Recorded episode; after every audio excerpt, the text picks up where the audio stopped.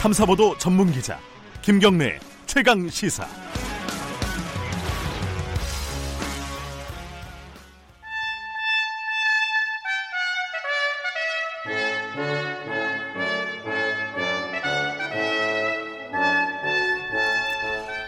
김경래 최강 시사 2부 시작하겠습니다. 매주 월요일 어, 박지원 의원과 함께하는 고품격 본격 정치 토크 박지원의 정치의 품격 오늘도 대한정치신당 박지원 의원님 나와 계십니다. 안녕하세요. 네, 안녕하세요. 예, 날씨가 많이 추워졌습니다. 예, 갑자기 추워져가지고. 추워지니까 이거 올해가 다 지나가는 거 아닌가, 이제 끝나는 거 아닌가라는 생각도 들고요. 모든 게 좀 잘 정리되는 그런 해가 됐으면 좋겠어요. 지금 너무 복잡해가지고. 그래요. 아, 이게 또 날씨 추워지니까 아, 좀 있으면 또 총선이구나, 이런 생각도 들고요. 어, 지난주에 문재인 대통령 시정연설이 있었습니다. 조금 전에 그 박지원 의원님 오시기 전에 네. 예, 우리 교사 한 분과 함께 시정연설에서 주요하게 다뤄졌던 정시 확대 네. 방향에 대해서 어떻게 생각하느냐 좀 여쭤봤는데 어, 많이 놀랬다. 일단 놀랬고 지금까지 정책의 기조랑 많이 달라가지고 당황스럽다. 교육 현장에서는 이런 얘기를 했습니다. 근데 지금 박지원 의원께서도 지난주에 그 시정연설 관련해서 좀 비판적인 말씀을 하셨어요. 예, 그렇습니다. 그렇죠? 예. 정시 확대도 마찬가지고. 그렇죠. 예. 어떤 부분이 좀 문제라고 보세요? 왜냐하면 어, 제 경험에 의하면은 시정연설이나 연두 기자회견은 네. 각 부처의 의견을 들어가지고 비서실에서 종합해서 대통령께 보고해가지고 방향을 잡아서 작성하고 최종 단계에 다시 한번 정부하고 조율해서 네. 하는데 도대체 그 뭐 경제가 좋다, 음흠. 고용이 좋다 하는 것도 깜짝 놀랄 얘기지만은 네. 특히 가장 민감한 대학 입시 문제에 대해서 네. 수시 정시 정시를 늘리겠다 이렇게 하니까 충격적이었고 네. 더욱이 교육부총리가 그러한 내용을 몰랐다고 하면은 이게 하늘에서 뚝 떨어진 시정연설 아닌가 누가 얘기한 거예요 음흠. 누구랑 협의한 거예요 그래서 굉장히 그 비판적 시각으로 저도 얘기를 했습니다. 음, 누가 얘기했느냐? 아까 아까 그 선생님도 어, 정권 실세가 한 거 아니냐? 실세가 누구냐 그러니까 모르겠다. 누군가가 얘기를 했을 텐데 정상적인 라인은 아닌 것 같고 교육부 라인은 아닌 것 같고 누군가인 것 같은데 누군가를 모르니까 자기들이 그냥 통칭해서 어, 정권 실세라고 이름을 붙일 수밖에 없었다 이렇게 얘기를 하더라고요. 글쎄요. 아무튼 음. 어떻게 됐든 에, 제가 이제 지난 네. 주말에 3박 4일을 또 목포 민심 탐방을 또 광주 예. 이제 매주는 저는 금기원래 예. 이렇게 주말에 갔다 오니까 그런데 그 문제에 대해서 민감하게 반응해요. 음, 아 그래요? 예. 오. 왜냐하면은 그래도 수시로 지방 소도시나 지방 농촌에서도 스카이에 예. 들어갈 수 있었는데 몇 명씩이라도 들어갈 예. 수 있었는데 만약 정시로 되면은 결국 강남 8학군 네. 음? 아파트값 오르고 사교육불로 오르고 거기밖에 못 가지 않느냐. 그래서 다시 한번 개천에서 용나는 시대는 문재인 정부마저도 마저도 없어진다 하는 그런 음. 절망감을 가지고 있고 또 사실 그 강남 파락군에 사는 사람들한테 물어보니까 또 거기도 불만을 갖더라고요. 그 왜냐하면 예. 거기 분들도 상당히 수시 덕을 보았는데 이제 다시 어? 사교육과 애들을 마치 굉장한 혹사의 음. 교육을 시키지 않을 수 없다. 네. 그래서 저는 왜 이렇게 하셨는지 모르겠어요. 음. 물론 저는 정시가 좋다, 수시가 좋다 이런 것을 분석해서 말할 만한 전문가가 아닙니다. 예, 그건 굉장히 논쟁적인 부분이죠. 그렇죠. 그 부분. 예. 예.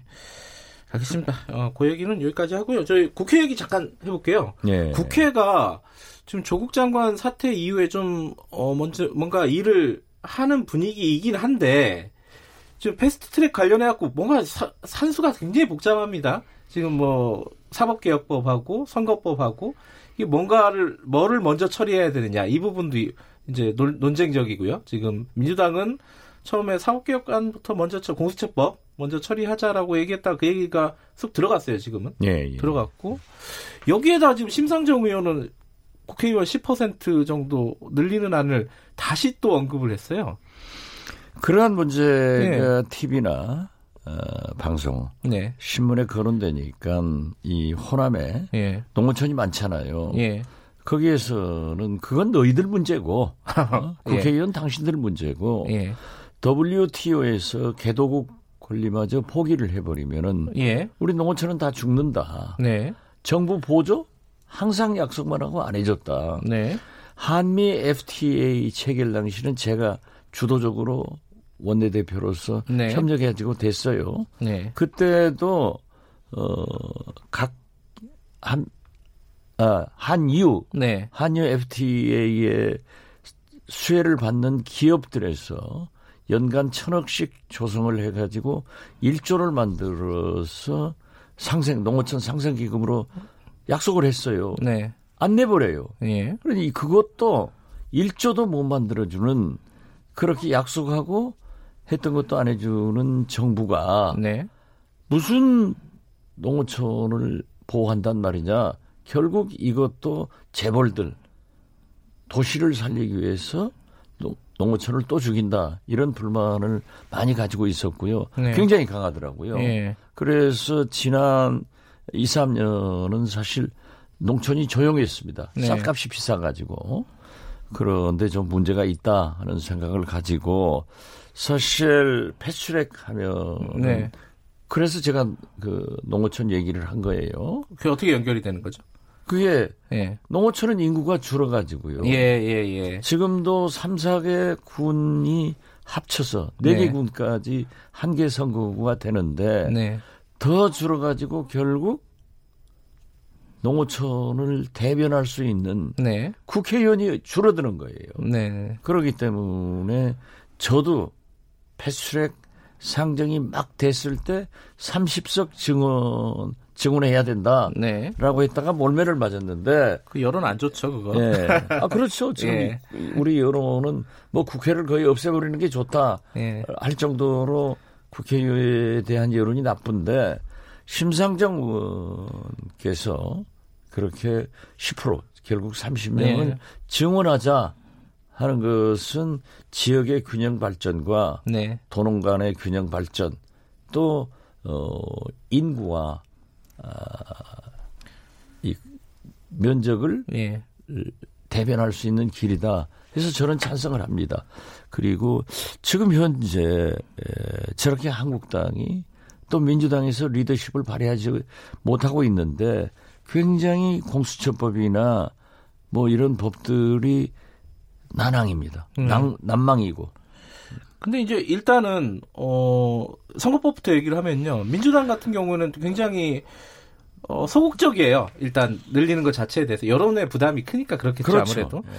근데 자유한국당은 오히려 줄이자 그러잖아요, 지금. 그렇죠. 정원을 줄이자 그러고. 또 국민 여론은 늘리는 거에 대해서는 어찌 됐든 반대가 압도적입니다, 사실은. 그죠? 자유한국당도 그러한 내용을 알면서 네. 줄이자 하는 것은 파퓰리즘입니다. 음. 그리고 세계 5천만 인구를 가지고 있는 나라에서 국회의원 우리나라가 적습니다. 네. 만약 국회의원이 적으면은 정부를 효율적으로 견제도 못하고 예산의 낭비 같은 것을 견제할 수 없어요. 네. 그렇기 때문에 원체 우리 국회가 국민들로부터 할 일 못한다. 네. 지금 못하고 있잖아요. 네. 그 한국당 때문에 못하는 거예요. 자기들이 밤낮 광화문, 부산, 대구로 돌아다니니까 국회가 안 되는 거예요. 그래서 하는데 사실 민주당도 이 선거구 조정을 하면은 득볼 게 없거든요. 네. 그리고 민주당 의원들도 다양한 농어촌 선거구 지방 수도권 이외에는 다 반대합니다. 통과시킬 자신이 없어요. 음. 만약 무기명 투표를 한다고 하면은 안 돼요. 그 그러니까 결국 에, 선거구 조정을 하면은 정의당이나 네. 제가 볼 때는 친박 신당이 이익을 보고 나머지 정당은 민주당이나 한국당은 어떤 의미에서 보면은 손해를 보기 때문에 또 저희 대한신당 같은 경우에도 글쎄 이해득실이 어쩐지 모르겠어요. 네. 그러는데 어떻게 됐든 이 정치 개혁을 위해서 선거구 조정은 해야 되는데 그러한 것을 정치력을 잘 발휘해서 민주당이 이끌어야 가는데 지금까지 아무 소리 안 하다가 같이 하자 이건 좀 어려운 것 같아요. 음, 이번 총선 앞두고 정원이 뭐 늘어나거나 이럴 가능성은 어떻게 보십니까? 거의 없다고 보세요? 지금 말씀하시는 뉘앙스를 보면. 지금 없다고 보면은 결국 선거구 조정은 또 물 건너가는 거죠. 예. 그런다고 국민을 설득해서 10% 30명을 늘리는 것은 또 설득이 되겠어요? 음, 그렇기 음. 때문에 그 방법으로 지금 현재의 세비 등 네. 예산을 동결시키고 증언하더라도 그 예산 범위 내에서 사용하자 이런 것을 내고 있지만은 민주당도 한국당도 안 한다고 하면은 안 되죠. 뭐 그렇지 저는 예. 어떻게 됐든 지금 현재 민주당이 리더십을 잃었어요. 어? 처음 약속할 때는 선거구 조정, 그 다음에 검경 수사권 조정, 공수처 이런 순서대로 투표를 하기로 했는데 예. 느닷없이 공수처 먼저 하자. 네. 또 그랬다가 뭐 소위 그들이 말하는 군소정당 대한신당이나 정의당이나 네. 평화당에서 반대를 하니까 그러면 같이 하자. 그러면서 이제 정의당에서 또 우리 바른신당에서 우리가 먼저 제일 먼저 제, 제기를 한 거예요. 네. 물론 그 패스트트랙 이전에는 심상정 대표가 많이 주장을 했습니다. 그렇죠. 네. 그러나 패스트트랙 하고 나서는 제가 저희 대한신당에서 먼저 제기를 했는데 우린 몰매를 맞았어요. 네. 그렇지만은 지금 현재 굉장히 어려워지고 있다. 음. 저는 그렇게 봅니다. 그러면 지금 어, 공수처법도 사실 어, 이승민 의원 같은 경우에 반대하고 있고요. 그죠? 그렇죠. 뭐 자유한국당은 원래 반대했고. 네. 그러면 그 검찰 개혁 그러니까 사법 개혁법도 좀 난항이고 선거법도 지금 계속 지지부진하고 다 난항입니다. 이게 되긴 되는 거예요. 패스트트랙이 올렸지만은 이거 어떻게 보십니까?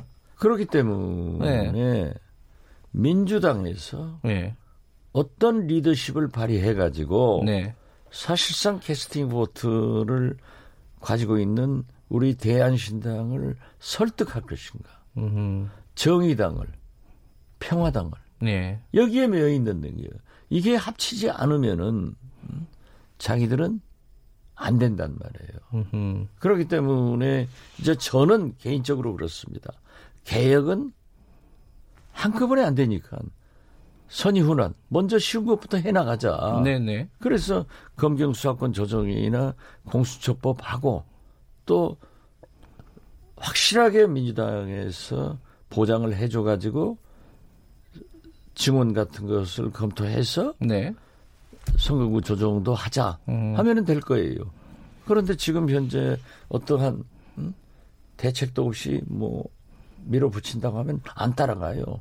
그래서 저는 김대중 대통령께서 원내 의석 국회의원 한 사람이 얼마나 중요하다는 것을 지금 민주당이 알게 됐을 거예요. 그래서 저는 늘 민주당 지도부한테 대한신당이나 평화당이나 네. 정의당과 항상 생각을 공유하고 모든 것을 참여해서 논의해서 거기에서 결정되는 것을 밀고 가야지 아무런 소통 없이 앉아 있다가 깃발 들고 따라와라. 절대 안 따라간다. 음흠. 지금 거기에 와 있는 거예요.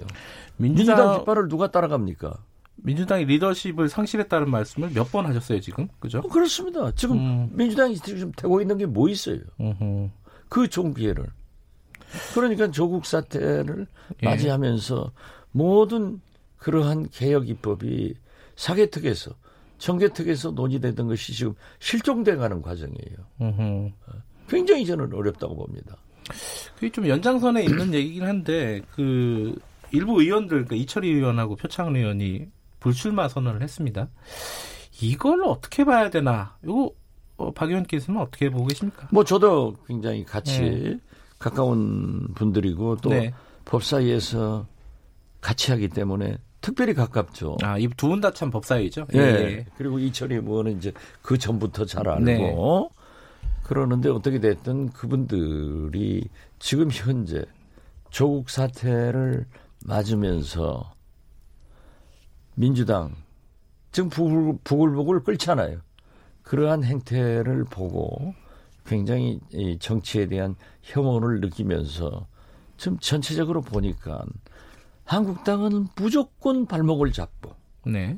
그런다고 민주당은 이끌어갈 힘은 없고 청와대는 엉뚱한 일하고 그러기 때문에 예, 이 두 분은 굉장히 그 문재인 대통령의 성공을 위해서 몸을 던져서 법사위에서 싸우시던 분들이에요. 네.